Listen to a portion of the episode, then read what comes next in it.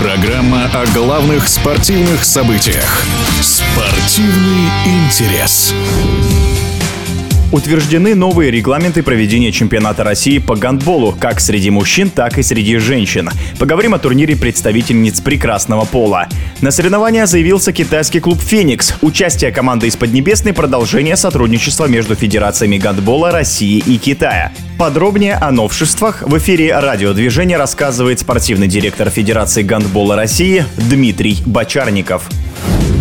Да, у нас действительно будет играть в этом году 13 команд. Добавляется команда из Китая, Феникс. То, что система поменена, конечно же, федерация прислушивается к мнению клубов, да, и мы посчитали, что в этом сезоне более правильно будет сыграть не по шестеркам, как делили до этого, а чтобы команды сыграли в круг, каждая с каждым, домашняя и выездная игра. Конечно же, будет это способствовать именно популяризации нашего любимого вида спорта, а чтобы болельщики могли увидеть и сильные команды, которые приезжают в гости, на них ходят, это не секрет. И поэтому система немножко изменена, но, скажем так, не кардинально. Она похожа на систему проведения мужской Суперлиги России. Одно из таких кардинальных изменений, которые мы ввели в этом сезоне, это игры за медали. Это за первое, второе, третье, четвертое место. Они будут проходить до двух побед. Не как ранее по одной игре дома и на выезде, а именно до двух побед.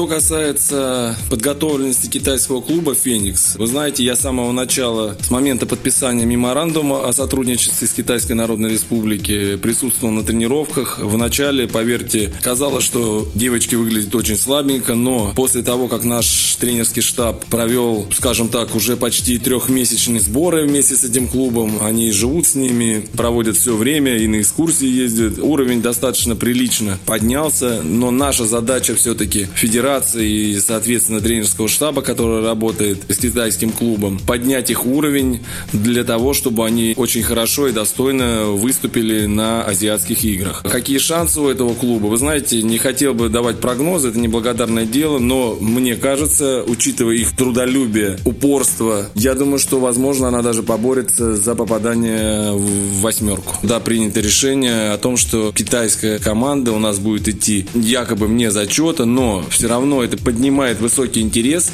к этим играм. И забегу немножко вперед, что есть в планах трансляции э, непосредственно с игр чемпионата России, их транслировать в интернет-трансляции на Китай.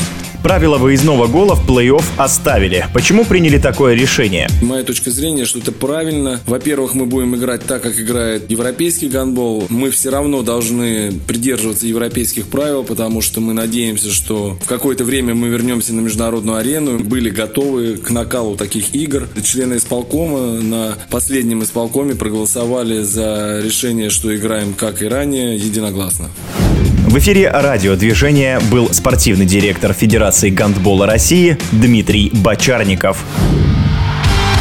Спортивный интерес.